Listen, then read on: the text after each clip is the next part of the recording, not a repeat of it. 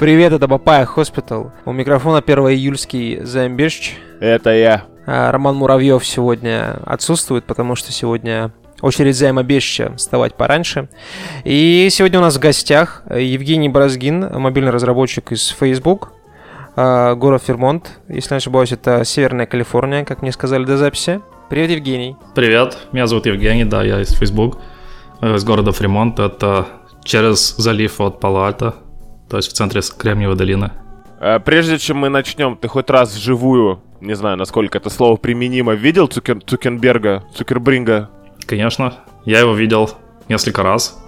А, Первый раз я его видел на первой неделе, он выступал, и там было какое-то большое мероприятие, посвященное кварталу, наверное, квартальному отчету. Вот, в принципе, его можно увидеть почти в любой день. Э, В одном из помещений, там в центре есть такой большой стеклянный аквариум, там внутри стулья, стол, и это, в принципе, кабинет Цукерберга. Его можно увидеть снаружи в его кабинете. У вас прям там open space и open space? Да, у нас э, очень открыто open space, и если вот вы загуглите там фотки open space Фейсбука, можно увидеть просто огромное такое здание размером со стадион, оно полмили в длину, вот, это просто сплошной open space. Я просто, да, если я не ошибаюсь, как раз-таки про Facebook читал статью, что они перешли на какой-то невероятный уровень open space, и я подумал, насколько это вообще может сказываться на производительности работников, насколько это удобно. Ты вообще как привык работать? Там сам по себе или когда слышно жужжание коллег на фоне? А, На самом деле мне больше нравится работать в тишине. Для этого, от этого спасают наушники с шумоподавлением. Вот, но у нас э, в нашем отделе, конкретно в нашей команде, все более тихо. По сравнению с Фейсбуком все более спокойно, по сравнению с остальной частью Фейсбука. Э, не так много народу кричит, и у нас open space не такой огромный. Мы находимся в более маленьком здании. У нас кампус Фейсбука — это много разных зданий. Есть побольше, есть поменьше. Вот наша команда сидит в более маленьком здании. А, в, собственно, вопрос-то очень интересный. А как ты попал в Facebook? Очень просто. У меня есть аккаунт на LinkedIn, мне туда написал рекрутер, сказал, а не хочешь ли ты к нам? А я сказал, нет, не хочу, мне в Samsung хорошо. Он сказал, Ага, а в Samsung ты как попал? и он сказал, почему бы не попробовать? И я сказал, давайте попробуем. Вот, я потом поехал просто в Штаты на собеседование, попробовал, и в итоге меня сюда привезли. В Samsung я попал точно так же, мне написали рекрутер на LinkedIn из Samsung, сказали, не хочешь ты Samsung? Я говорю, сори, нет, чуваки, я еще учусь в университете. Но спасибо за предложение. Вот, через полгода я закончил университет, написал им обратно, сказал, чуваки, вы меня помните? Они говорят, да, помним. Вот в итоге, в итоге тогда же летом я сходил на собеседование в Samsung, и осенью я уехал в Корею. В Samsung ты тоже мобильным разработчиком? Нет, в Samsung я был э, чуть более хардварным разработчиком. Я был разработчиком телевизоров Smart TV. Вот я занимался приложением э, Smart Hub. Если у вас есть телевизор Samsung, то первое приложение, которое Я вы видите, слышал, когда да. нажимаете на разноцветную кнопку на пульте, это Smart Hub. Но это менюшка с приложений, где вы можете запускать приложение и, и там менять настройки. Мы нашли ответственного за это, за это творение, собственно, если что, пишите нам. А, получается, кстати, Корея. Корея это же, ну, отчасти э, феноменальная страна. И мы несколько раз упоминали в своем подкасте, бла-бла-бла, формальщина, которую нужно сказать. Сколько ты про- пробовал в Корее? Э, я пробыл в Корее три года и три месяца, как богатырь Илья Муромец. И три дня. И как? Нет, ровно три. Впечатление увез. На самом деле в Корее офигенно, э, возможно, туда стоит вернуться. Страна кей-попа, страна кимчи, страна острой еды. А ты уважаешь острую еду или нет, кстати? Да, мне на самом деле нравится их еда. Ну, то есть сначала, когда я Просто приехал, ре- сначала, когда я приехал туда, было не очень привычно. То есть еды острой больше, чем э, обычно. Это не то, чтобы раз в недельку там или раз в месяц что-нибудь попробовать, это каждый день. На завтрак, каждый день на обед, каждый день на ужин. Но у нас были, было несколько столовых, и там был большой выбор. В принципе, можно было не только острую еду пробовать, еще более западную, менее острую. Не приходилось э, страдать от острой еды постоянно. Вот, потом со временем привык, адаптировался. Ну, просто редакция в этом вопросе очень четко делится на за и против. Мне поэтому было интересно. Ну, ты, ну, как можно переехать в Корею работать, не зная языка? Я так понимаю, что корейский ты по аниме не учил до этого. Да, корейский аниме я не учил, потому что аниме обычно на японском. Э, Дорамы корейские я не смотрел, хо- хоть они и на корейском. За неделю до переезда в Корею я начал учить корейский алфавит. Вот, корейский алфавит — это 24 буквы, которые можно выучить за неделю. Можно учиться читать по-корейски тоже за неделю, с исключением некоторых особенностей. примерно так и получилось. Потом я скачал аудиокурсы корейского, начал их слушать, узнал там «Здравствуйте, хорошая погода, как дела?» Вот, в принципе, когда я пришел уже в первый день на работу в Корею, с коллегами я уже смог чуть-чуть поздороваться по-корейски и не понять, чего они говорят ответ. Ну, вы на английском общались, скорее всего, да? Первый год я говорил с корейцами почти исключительно на английском, пытаясь переходить на корейский, но они мне по-корейски отвечать не могли, потому что я их в итоге не понимал. Вот, но еще проблема в том, что у корейцев английский э, с корейским акцентом, Очень смешной. к которому надо очень долго привыкать. Да, я как раз хотел об этом сказать, потому что когда ты слышишь, типа, в их песнях, там, тех же кей-поперских, как они там какие-то слова выкрикивают, я так понимаю, у них тоже с буквой R, L какие-то свои сложности, да? У них есть обе буквы R и L, но слово не может начинаться э, с... А, слово может начинаться с обеих букв, слово не может заканчиваться на букву R. Вот, буква R может быть только между гласными, а, а L, Ага. L это просто двойная R, то есть если стоит две R, то это L. Ну, все равно еще все-таки попроще, чем JavaScript. Все-таки. Посложнее, я бы сказал. Да, самое любимое слово корейского языка, которое я осво- освоил за три года в Корее, это слово «дедра». Я его слышал много раз. Что такое Никто что его... такое дедра? Э, Я уже обсуждал это слово с русскими людьми, э, с русскими коллегами в Samsung, они тоже его все знают. Это на самом деле слово deadlock, если кто-то программирует, то могут знать это слово. Вот, просто произнесенное с сильным корейским акцентом. Все, Ромка теперь только так и будет выражаться. А бэклог это бэкра получается, да? Скорее всего, да. Вот. А дедлайн тогда как будет по-корейски? О боже, началось. Э, Хороший вопрос. Я... Там, скорее всего, просто, типа, скажут корейское слово. А по-корейски вообще будет deadline. Ну да, дедлайн. А, я просто хотел, чтобы ты сказал это. А, ты прожил три года, и у нас, ну лично у меня, есть вопрос о кей-поп феномене. Типа кей-поп это, ну, это уникальное явление в контексте, ну, Кореи, точнее нет, в контексте мира, потому что, ну, кей-поп это корейская поп-музыка, которая очень активно Захватывает мир. Да, и она очень популярна даже среди не ко- корейскоговорящих а, людей. Каково ам, быть в столице кей-попа внутри, а не когда-то снаружи, там вот отблески этого сияющего пламени? Не стал ли ты к этому ближе? Да, кей-поп — это вещь, которая захватывает мир, и при этом она еще и захватывает мозги. Кей-поп везде, кей-поп всегда. На работе кей-поп, в транспорте кей-поп, на улице кей-поп. Идешь по улице, слушаешь кей-поп, потому что он везде. Вот, поэтому я в Ты принципе... не пробовал на какой-нибудь этот э, сходить на, Канцик. на- не на кастинг? Какой канцик, представляешь? Вот. Просто мне всегда казалось, что там достаточно сильно агитируют молодых людей туда идти, потому что это такой большой конвейер. Первый, наверное, месяц после того, как я приехал в Корею, я был в магазине, ко мне подошли люди, ну, какая-то женщина, сказала, не хочешь ли ты пофотографироваться на что-то? Я сказал, что нет, не хочу, потому что я только пришел в Samsung, мне вообще не до этого было. Вот, после этого меня никто ничего больше не спрашивал. Обычно иностранцы считают, что они приехали в Корею учить английский, поэтому уже другие разы, когда меня корейцы спрашивают, они просто спрашивают, а ты этот English teacher? Я говорю, нет. И, в принципе, на этом разговор заканчивается. Ну, не заканчивается, А можно возможно- обсуждать уже. Дальше уже можно там обсуждать больше, больше, больше, но первая мысль у них, что ты учитель английского, а потом уже продолжается разговор.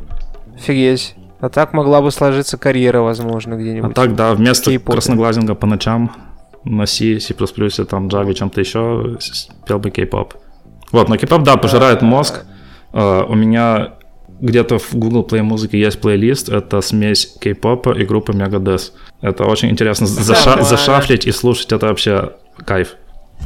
А, то есть это не м, мэшап а, этого Мегадеса и кей-поп, это просто поочередное, как его, поочередное исполнение одной музыки и другой, да? Да. Ну, просто в перемешку шаффл. Просто накидываешь одних песен, других песен, делаешь шаффл и слушаешь. Интересный коктейль.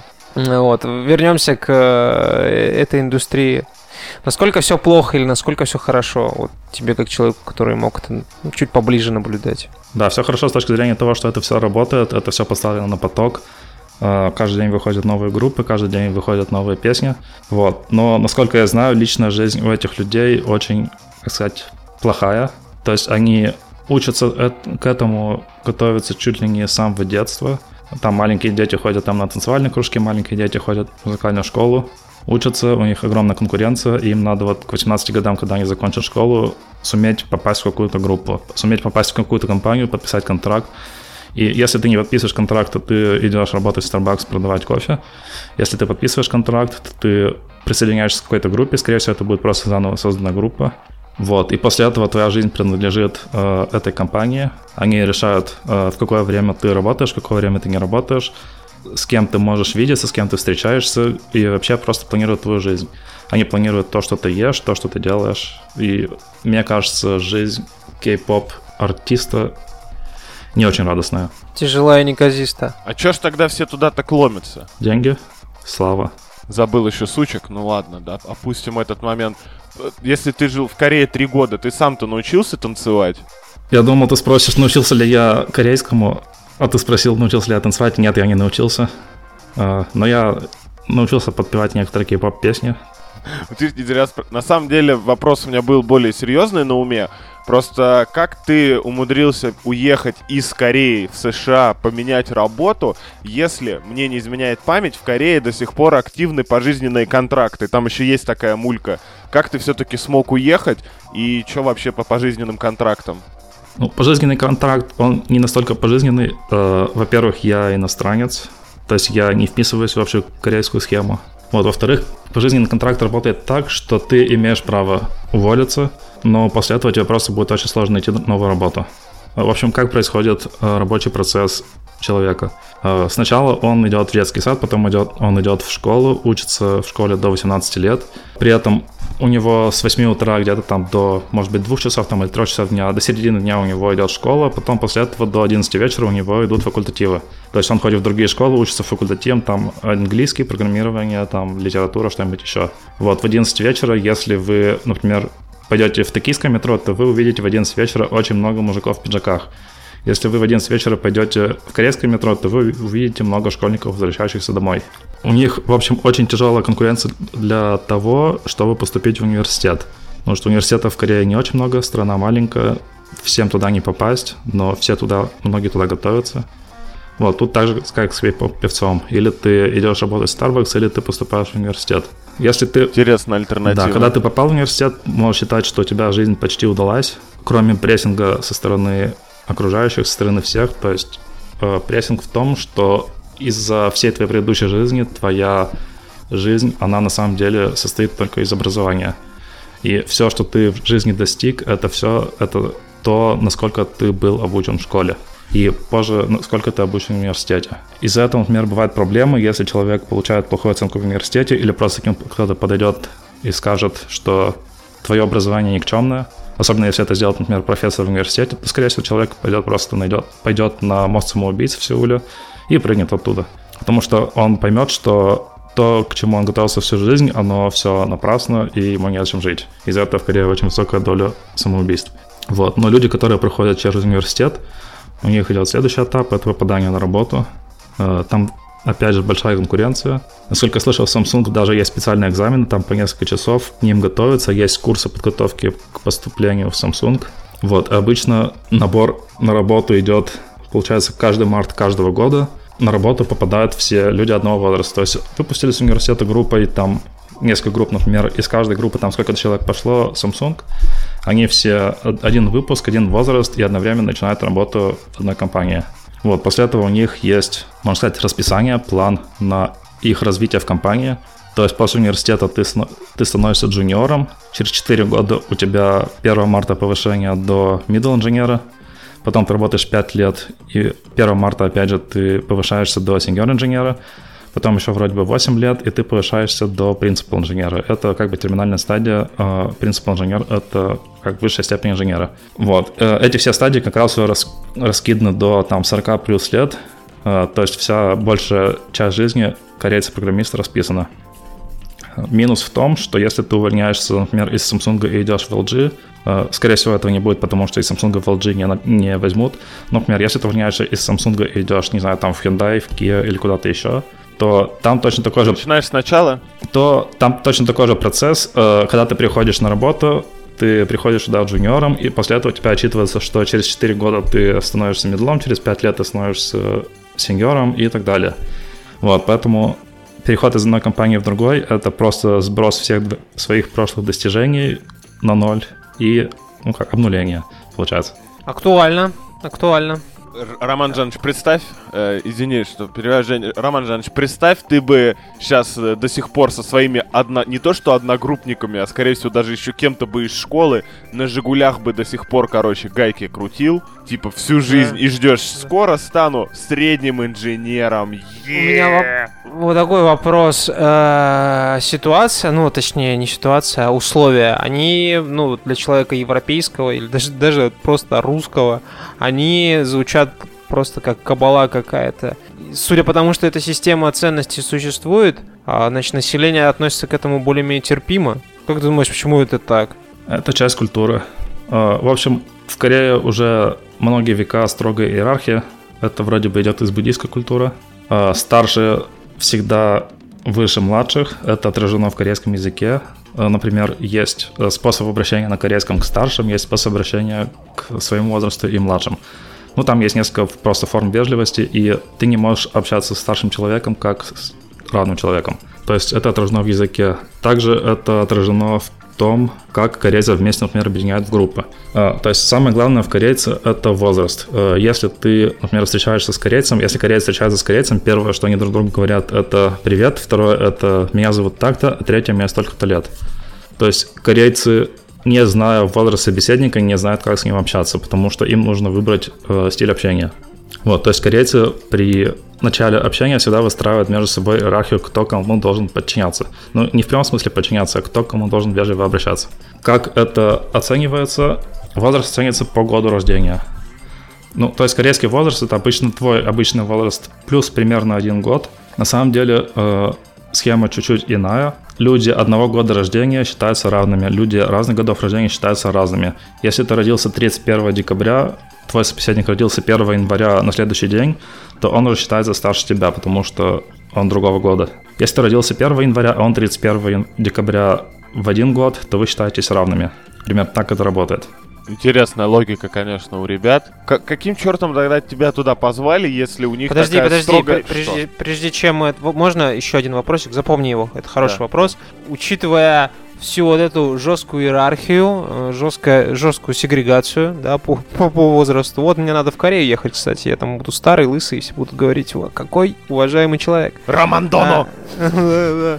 А среди молодежи, ну, может быть, ты, ты смог с кем-то пообщаться на эту тему, насколько люди вообще довольны положением вещей. Они с этим мирятся или, возможно, среди молодежи есть какое-то настроение такое не очень а, согласное с этим всем, да. Они, в принципе, с этим живут, они с этим воспитаны, и они не жили в другой, как бы в другой ситуации, э, кроме корейцев, которые выезжали за границу. Вот. Но тут есть еще пара моментов, что большинство богатых корейцев стараются отправить своих детей учиться за границу. Но это не ново. Это нужно только для того, чтобы не участвовать в этой гонке вооружений знаниями, а просто пойти и нормально поучиться в университете. Вот. Ну и плюс побыть вне этой иерархии. Вот. Второй момент я забыл. В чем был вопрос? Побыть вне иерархии. А, вопрос, вопрос в том, что если у них такая жесткая кастовая, А, кастовая понял, как, среда, как они с вот этим так- живут? Нет, как ты с этим живешь? Ну, Точнее, нафиг ты им там нужен, если у них такая, ну, четкая кадровая политика, зачем им иностранец, который только университет закончил? Я вот этот прикол, если честно, даже не понял. Именно не с точки зрения, что ты там плохой или хороший разработчик, а именно если у них вот такая прям кузница кадров просто идеальная какая-то, выточенная в, э, в металле. Как библейские заповеди вот Моисей на камне принес, вот и у них такая же система, идеальная просто. За- Зачем им звать, типа, стороннего человека еще через полмира? Одна из причин, возможно, это отсутствие фантазии корейцев. То есть они очень исполнительные, на работе они сделают то, что их попросишь, но обычно э, некому это просить. То есть есть старшие корейцы, которые тоже могут что-то сказать, сделать, вот, но они в целом живут в таком пузыре, и э, без какой-то внешней силы, без внешнего человека им э, сложно двигаться вперед. Вот примерно так.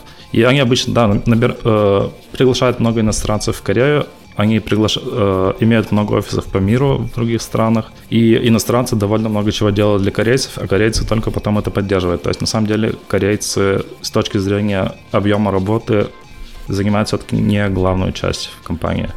В корейской компании корейцы занимают не главную часть работы.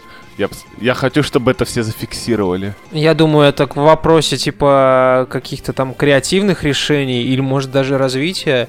Ну, для меня это все равно в какой-то степени шок все это слышать, потому что мне всегда казалось, что Корея... Подожди, южнокорейские режиссеры же там что-то снимают, там и, и дорамы эти, ну, не берем музыку, конечно. Да, есть корейцы, которые выстреливают. Я мало слышал. Но их не так много. Это вот э, можно просто посмотреть это стать таким углом. Например, в России есть много образованных людей. Например, возьмем, не знаю, там, возьмем, что 10% идет в программисты. 10% э, обучаются программированию, 10% на прирожденные, а они идут программировать. И получается красивая компания, которая много чего может сделать. Потом берем Корею, где тоже 10% прирожденные программисты, и нанимают, например, в компанию 30%. И получается, что эти еще плюс 20% они обучены программировать, но они на самом деле в этом не заинтересованы. Они, для них это просто как работа, как гайки крутить на заводе. Вот, они просто ходят и, и крутят гайки в JavaScript своем, и все. Вот, но в целом корейцы, они очень мало замотивированы на работе, потому что, ну, как я сказал, у них уже есть готовый план на многие годы вперед. Что ему нужно делать, это просто приходить на работу, уходить с работы и сидеть на работе на стуле целый день. Да, он и так замотивирован без этого, учитывая то, что он всю жизнь проработает на этой компании. Ну, такая себе мотивация, мне кажется. То есть, что бы он на работе не делал, э, на самом деле это не очень сильно влияет на его карьерный путь. Э, разве что он не сделал что-то совсем из рода вон уходящее, там не сожгет стол начальника, например, или что-нибудь что такое. Просто обычно же шутят про Северную Корею, что, дескать, в Северной Корее там, деспотизм. Там тоталитаризм, да, и все плохо. Да, а тут получается, ну, в каких-то медиа, в каких-то развлекательных моментах человек более, наверное, раскрепощен, и он может уехать из страны, хотя, наверное, не, не каждый кореец может себе это позволить, Южной, Южной Корее. А, а сейчас, а сейчас Женя такой, так я в Северной Корее работал. Вот, вы что не знали? Samsung в Северной Корее. Вот. А получается, что тоталитаризм, он в принципе-то в обоих странах, просто вот он более изощренный и более, так сказать, замаскированный в, Южной Корее. Да, он в Южной Корее он смешан, смешан с капитализмом просто. Большое американское влияние, капитализм, и они на этом как раз и строят свой тоталитаризм. Я бы не сказал, что там полный тоталитаризм, но все же что-то такое есть. У них даже вот, например, в 2016 вроде бы году сместили президента, посадили. Ну, не каждого президента, конечно, садят или расстреливают. Вот, но смысл в том, ну, что... Ну, там и президенты, говорят, не такие важные. Видимо, демократия там есть. Либо, либо президент слишком старый, и к нему уже нельзя более уважительно относиться. При всем уважении к корейцам, конечно. Интересно, я никогда не думал, что возраст настолько роляет в их культуре. Если честно, не особо много ты и про культуру их знал. Че, Ром, теперь да. будешь корейские традиции в Papaya э, Hospital насаживать? Нет, да? нет, мне эти, мне эти традиции насаживать не надо ни криво, ни ровно. Спасибо большое. Вот. Возвращаемся к ретроспективе. От этого мрачника вернемся к ретроспективе твоей жизни. Ты проработал три года и три месяца в Самсунге. Потом рек- рек- рекрутер Facebook написал тебе на LinkedIn. Угу. Тяжело ли было уезжать? На самом деле нет, не тяжело. Ну, то есть меня там ничего не держало. Ну, там были, да, коллеги, друзья, но у нас на самом деле многие русские тоже постепенно увольнялись. То есть у нас, да, была там русско- русскоязычная группа. Мы часто встречались там, кофе пили, там обедать ходили. Но друзей не завел? Завел. Ну, среди русскоязычных завел, да. Вот, но за последнюю пару лет они все рассосались, разъехались по другим странам, кто-то тоже в Америку, кто-то в Германию, кто в Финляндию. В Корее осталось мало. Вот, поэтому скорее расставаться э, с людьми в Корее расставаться было легко. Но, в принципе, самой Корее не очень просто, потому что страна хорошая, жить интересно. Думаю, очевидно, что корпоративная культура в американской какой-то компании и в корейской, они, ну, наверное, различаются очень серьезно. Да, корпоративная культура была как раз одной из причин. То есть в Корее у нас как был рабочий день. Корейцы обычно работали где-то с 9, веч... с 9 утра до где-то 10-11 вечера. Но у них принято не уходить домой раньше начальника. Поэтому пока начальник сидит, они тоже сидят, начальник уходит, они уходят. Я немножко был вне систем, поэтому я приходил в 12 в час дня. Главное успеть на обед. Вот, уходил тоже примерно в 9-10 вечера. Вот, но я нормально, вроде успел работать. Но у меня была одна ситуация, когда я работал до 12 ночи, собрался уходить уже. Потом коллеги сказали, давай обсудим такую штуку. Короче, у нас был митинг с полдвенадцатого до пол первого ночи. Потому что почему бы и нет. Ну да, обычное дело. А вот чисто просто любопытно, а ты домой потом как добирался или ты в офисе спал? Я знаю, там есть такая тоже мулька в офисе спать. А, в офисе я не спал ни разу за три года. Вот, но на самом деле у корейцев это модная тема. Сходить на обед, после обеда э, пойти в туалет и с рулоном туалетной бумаги на голове, на, на лбу, поспать полчасика. Вот, я это не делал, поэтому я спал всегда от дома. Вот, э, у меня было несколько способов добираться домой. Во-первых, у меня была машина, я обычно ездил на машине. Во-вторых, у нас были э, корпоративные шаттл-басы, которые ездили до пол первого ночи с работы. И в-третьих, можно было просто поехать на такси или метро. Метро работало где-то до 12, такси круглосуточно. Так как я все-таки возвращался с работы поздно не очень часто, то и на такси было нормально. Можешь сказать, что вот э, этот корейский устрой жизни на тебе как-то сказался при твоей адаптации уже в, в Фейсбуке? Я научился есть острую еду, и я приучился к толерантности. Наверное, два главных О, да, приучился к толерантности к чему? А, ко всему. Ну, я в Корее был как бы меньшинством, я был по ту сторону толерантности, то есть не я к ним относился, а они ко мне относились по-своему. Вот, то есть обще, с высока или... Что? С высока или как? Ну. Нет, не с высока, просто я там был другим. То есть меня всегда видно в толпе, про меня всегда знают, что я не кореец. Вот, поэтому просто живешь среди корейцев, и ты знаешь, что вот тебя они всегда смотрят отдельно. Рассматривают как отдельного человека. как негр среди белых, да? Да, как в Советском Союзе. Почему как в Советском Я, ну, Союзе? Ну-ка, стоп. Как чернокожий в Советском Союзе. А-а-а. То есть... Интересно. Э, ты, ты, ты заметен. Ты очень заметен. А, это накладывало сложности, потому что ты вот как-то в начале беседы сказал, что тебя принимают за учителя английского, а когда они узнают, что ты работаешь в Samsung, и с тобой разговаривает человек, который не попал в Samsung, он смотрит на тебя, прищурясь, ну, если корейцы умеют, конечно, прищуриваться вот так вот, знаешь, зло, злобно, и такой, типа, ты забрал мое место. Не было вот этой, знаешь, типа, политики отношения к, к, к штрейбрейхеру какому-то, эти мигранты занимают наши места и всякое такое? А, абсолютно нет. Негатива какого-то? Абсолютно нет. Э, то есть, когда корейцы узнают, что ты из Samsung, и они не работают в Samsung, они, наоборот, относятся с уважением, говорят, о, это же у нас наша лучшая компания, она там генерирует где-то там треть ВВП страны, молодец, что ты работаешь на нашу страну, спасибо тебе. Э, в целом такое отношение. Боже мой. И... Какие благородные люди. Где-то в середине 2000-х в Корее была государственная программа, пропагандистская пропаганда такая, обучение общению с иностранцами.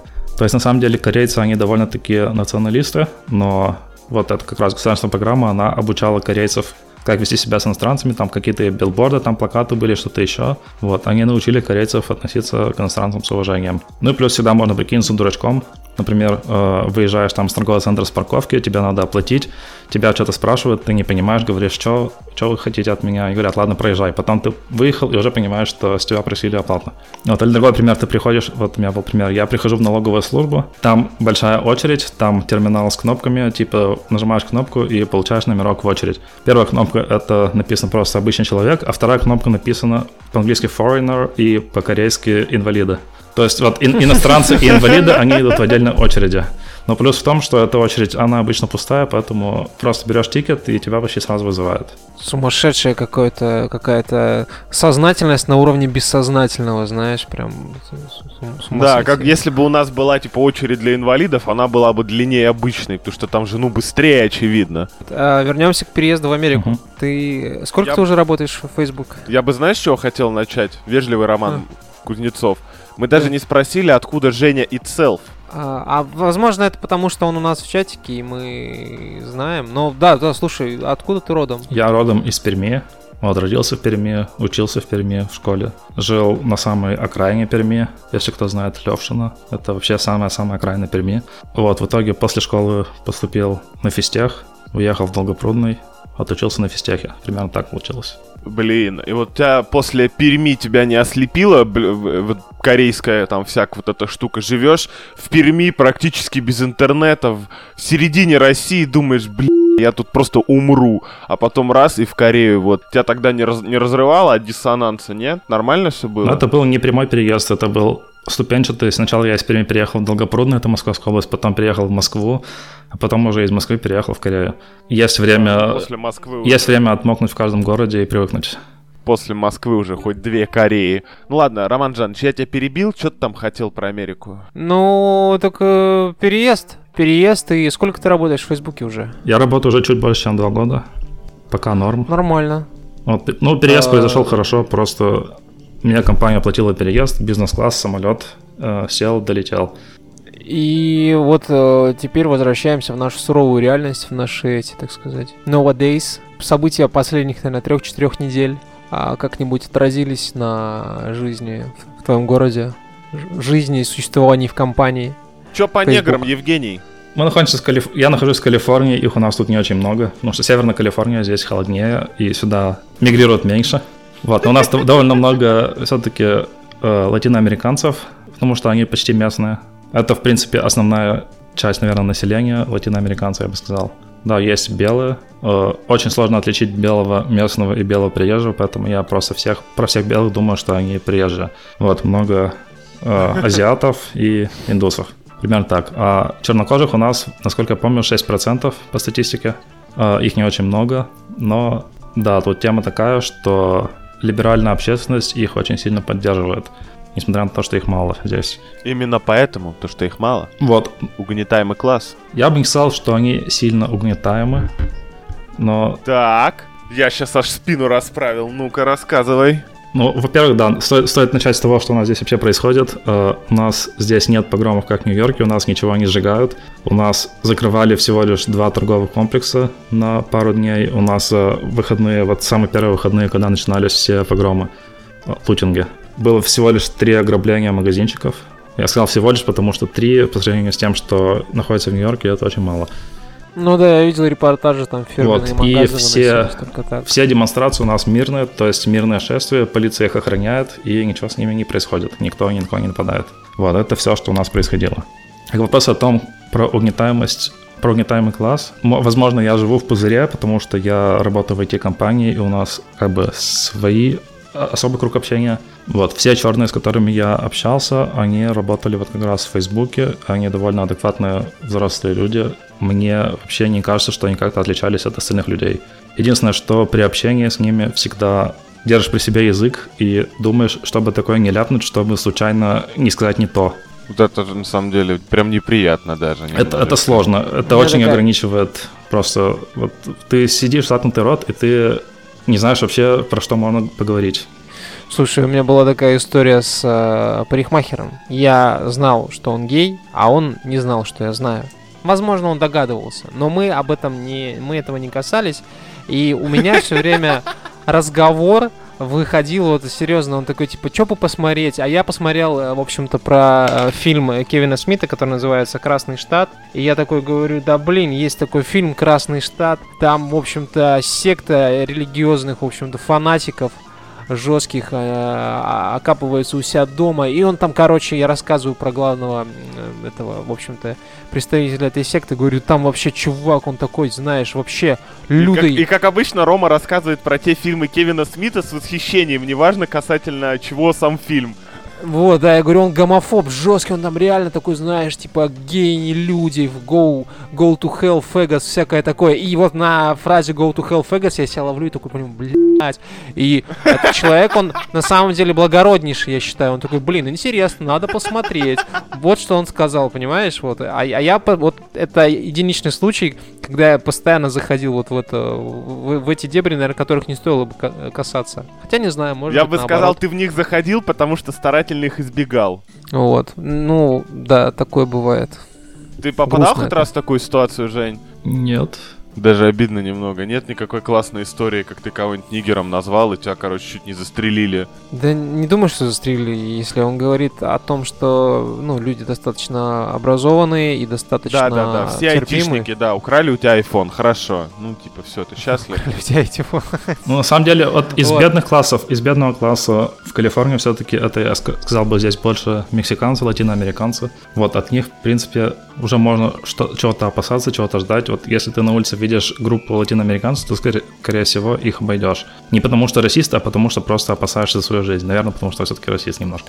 Не знаю. И как они сами рассказывают, что они, например, обычно опасаются полиции, то есть вот они, если видят полицию, они знают, что, скорее всего, им от них прилетит. То есть, если белый человек видит полицию, то ему абсолютно ничего не будет. Э, Если латиноамериканец встречается с полицейским, то, скорее всего, к нему докопаются. Такая есть проблема. Ну, это такая ре- региональная выборка получается, да, если где-то в, в Нью-Йорке больше докапываются до черных, то у вас докапываются больше до ла- латиноамериканского населения. А есть среди разработчиков э, латиноамериканцы? У них есть истории, когда он человек уважаемый, платит налоги, работает в большой компании. А по ночам носит бандану и слушает мексиканский рэп.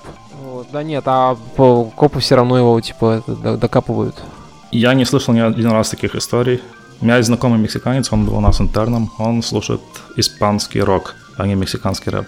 Вот, но я думаю, еще обычно заметно по одежде, то есть когда полицейский, например, оценивает человека, он видит не просто расу человека, а еще и как он одет. То есть если человек одет аккуратно, красиво и ну просто выглядит аккуратненько, то, скорее всего, он уже более уважаемый человек, и к нему меньше будет претензий.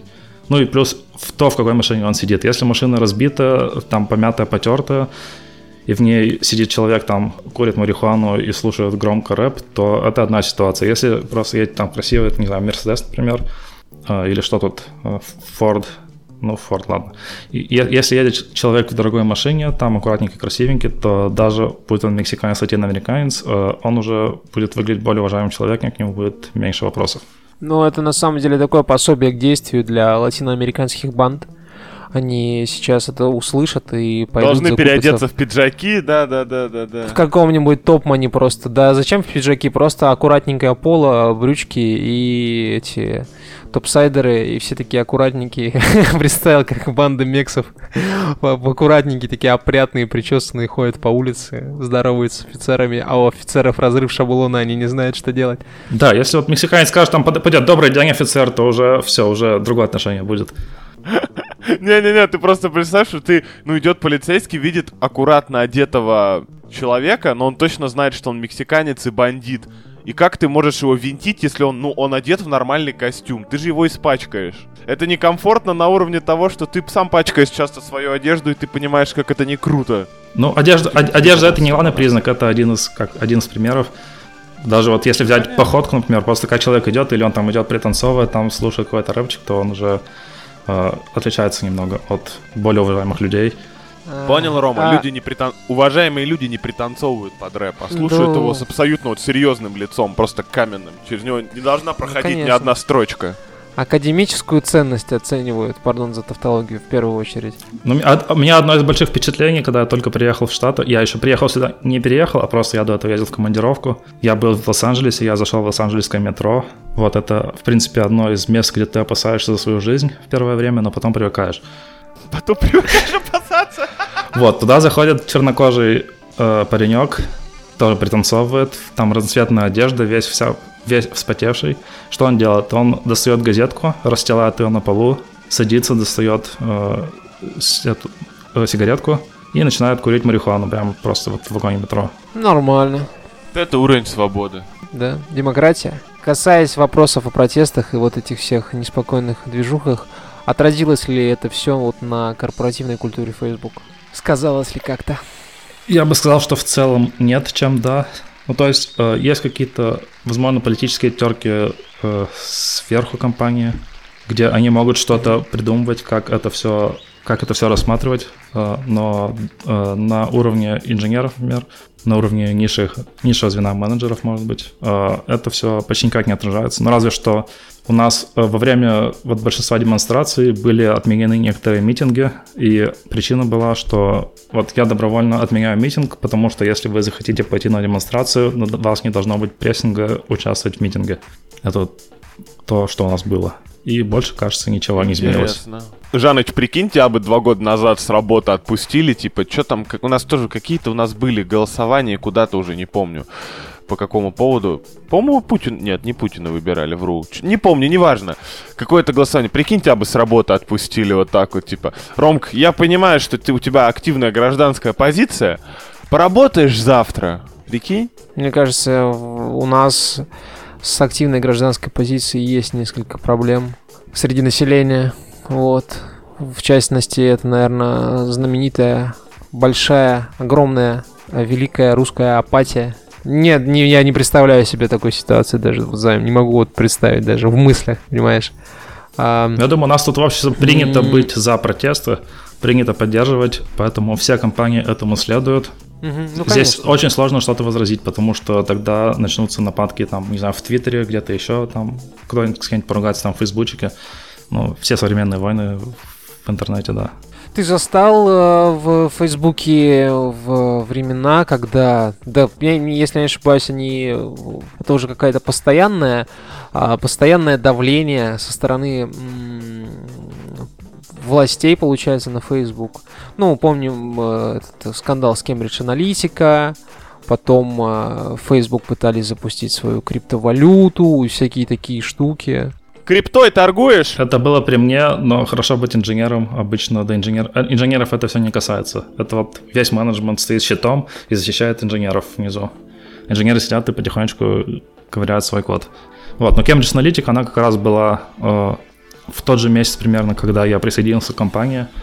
Поэтому вот после ситуации акции сильно подешевели, а мне выдали немножко там назначили акции Фейсбука по дорогой цене. Еще до Cambridge Analytica, и они сразу упали в цене, там с 220 примерно до 160. Вот, и я такой, оп, и что, где мои деньги все? Ну, вот так получилось. Только пришел на работу и нагрели, да. Да. Ну, у меня так постоянно. Вот у меня суперспособность. Я прихожу в компанию, и в компании начинается лютая жесть.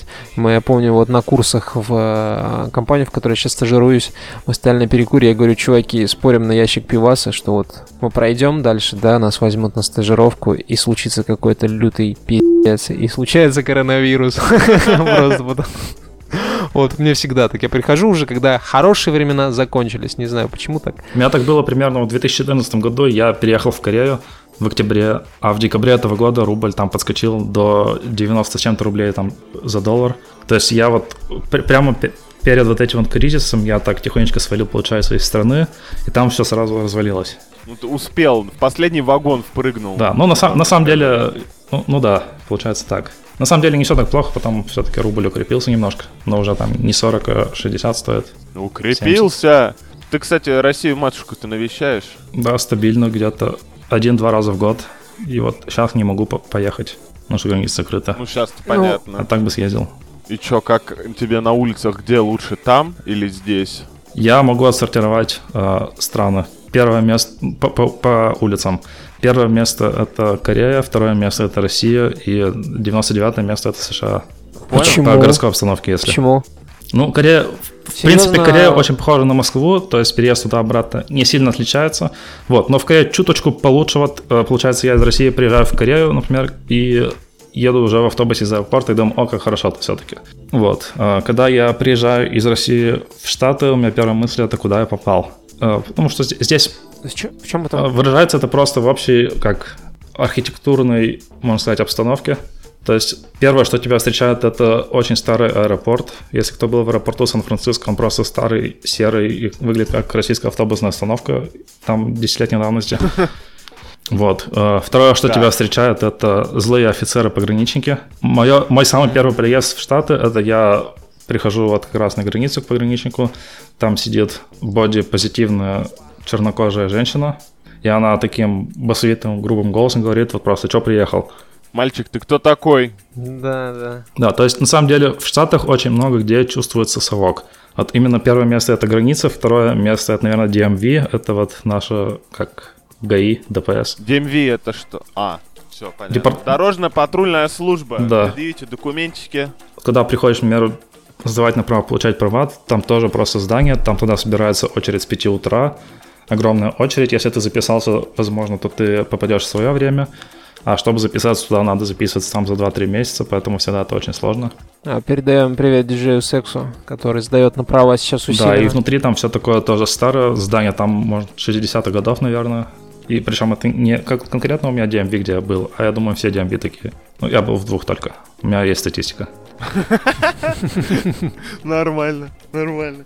Ну и подожди, то есть тебе прям с гаишниками общаться там не нравится? Прям вот еще Нет, хуже, чем у э, нас. люди уже душки, да. Гаишники люди душки. Ну, я имею в виду в DMV. На улице я с ними ни разу не общался. То есть у нас нету гаишников как таковых.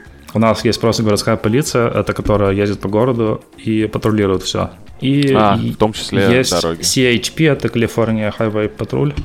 Это уже, получается, э, гаишники, которые патрулируют трассы. На мотоциклах такие, короче. Нет, они обычно на этих вот. Ford Explorer или Ford Navigator, как он там называется. Ford Explorer вроде. На больших джипах, короче, фордовских.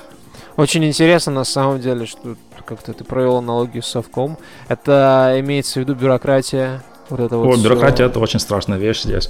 В общем, э, в Корее бюрократия это тебе дают бумажку на корейском языке, угу. тебе там маркером желтым э, подчеркивают места, где тебе надо заполнить, и говорят, вот сюда пишешь имя, сюда пишешь там адрес, и вот здесь ставишь подпись. Вот, это вся корейская бюрократия, то есть ты подписываешь, даже обычно не знаешь, что подписываешь. И могу заверить, э, почти все иностранцы в Корее так и делают. Они подписывают, они не знают, что подписывают. Вот, в Штатах бюрократия... Ну, очень удобно, когда... В Штатах бюрократия — это очень большое количество разных форм, которые надо заполнять. Э, многие из них надо заполнять от руки, хотя уже сейчас электронные формы появились. Например, когда подаешься на налоги, вот каждый апрель мы заполняем э, налоговую декларацию. Один вариант — это э, выложить примерно, не помню сколько, 150, наверное, баксов, пойти к бухгалтеру со своей стопкой бумажек и отдать ему, и он твою стопку бумажек конвертирует э, в стопку деклараций. Вот обычно ты приносишь справку там с работы о твоей зарплате, там справку от э, твоей страховой компании, там еще какие-то бумажки. В общем, много собираешь, относишь, он тебе это все заполняет. Или второй вариант, это ты делаешь это онлайн, но все равно ты тратишь на это значительное время, может быть пару часов, может быть три часа, может четыре часа, зависит от скорости наполнения. Третий вариант старый, это ты заполняешь от руки, ты скачиваешь там стопку форм, может быть там страниц 10-15, ты скачиваешь инструкции, и он тебе пишет просто впишите в такую-то строчку там свою зарплату там за такое-то время, впишите столько-то там, сколько вы там заплатили, а в эту строчку вы впишите там сумму вот этой строчки, там и вот этой строчки, например. И если у вас там, например, это число больше этого, то переходите к пункту там 10, а иначе переходите к пункту там 12. Это просто жесткая бюрократия. А в Корее налоговая декларация, это ты заходишь на сайт налоговой, говоришь скачать декларацию, скачивается она у тебя, то есть ты скачиваешь не декларацию, а скачиваешь там просто какую-то информацию, статистику, что-то еще. Вот, ты получаешь PDF-ку, и ты просто идешь на вот внутренний сайт компании Samsung и отправляешь эту PDF-ку HR, и они ее обрабатывают все. Вот это же будущее. Слушай, это противоречиво на самом деле, потому что я очень много встречал там, не знаю, и в мультсериалах, и в фильмах, там, типа вот э, шутка про заполнение налоговой декларации, когда люди там достают эти счеты свои, козырьки бухгалтерские, они просто садятся think, сами. Think. Да-да-да, это типа, я всегда думал, почему, неужели это так сложно, и судя по всему, это действительно сложно, и э, с одной стороны, а Корея, в Корее это вообще по-другому, а у нас, ну, типа, нас тоже за тебя все работодатель делает. Да, в России я вообще этим не занимался, все работодатель делал, да. Вот, но самая популярная тема разговоров в марте каждого года в Корее – это налоги. Ой, фу, в США – это налоги. Просто заходишь в курилочку, и там все пытаются уклониться от налогов. Ты такой, а, родные. Это Правда, что налоговый орган в США, ну, это, это достаточно серьезная сила, и с ним лучше вообще шутки не шутить и свои доходы не скрывать. Типа тебя быстро скрутят. В целом, да, штрафы большие, но э, в Штатах все э, местами немножко халявно. То есть, во-первых, все на доверие строится. То есть, если тебя специально не будут отсматривать, то, скорее всего, все что угодно пройдет но обычно там есть какие-то сигналы, что если ты что-то там, какое-то большое число введешь или какое-то маленькое число введешь, то это уже там возникнет красный флаг, и тогда уже начнут анализировать твое, твою как декларацию. следует. Да, то есть если ты не попадешься, то вообще все хорошо. Если ты попадаешь, то тебя уже как следует отрючивают. А, обычно первый шаг это они тебе присылают письмо и говорят, что вот у тебя в таком-то пункте там какая-то странная штука, не могли бы вы перепроверить и просто отправить там дополнять декларацию. Это первый шаг. Второй шаг уже идет, не знаю что, наверное, или большой штраф, или там что-то еще. А там третий шаг уже тюрьма, я думаю, не знаю. Я в этом ни разу не участвовал, но много читал. Надеемся, и не поучаствуешь. Ну, э, либо навар должен быть очень серьезным, чтобы себя так подвергать. Вот. А, Если почему мы наши знаешь. Да, мы впишемся.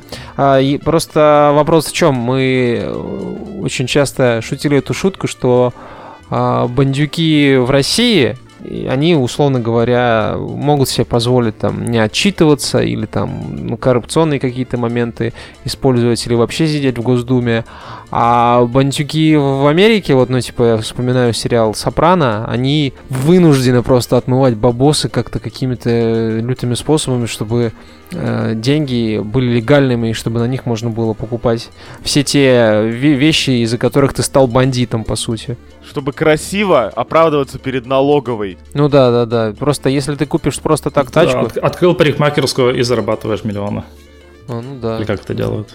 Ну да, слушай, в, в России, мне кажется, всем плевать на это какой-то. Это вроде и хорошо, ну и вроде плохо. Ладно, я думаю, стоит это дело подвязывать, пока мы не, не ушли совсем в какие-то дебри. Ты про ментов все спросил, что хотел? Да, слушай, мне кажется, тема с ментами не настолько актуальная, и судя по тому, что говорит Женя, это не сильно отражается на, на их регионе, и у них, как видишь, типа больше мексов прессуют, чем чернокожее население. Я... Мне гораздо больше интересно было про Корею разговаривать, правда потому что это другой мир. Опыт. Вообще, да, реально другой мир. Вот, а, собственно, большое спасибо, Женя, что пришел и потерпел наши неловкие вопросы.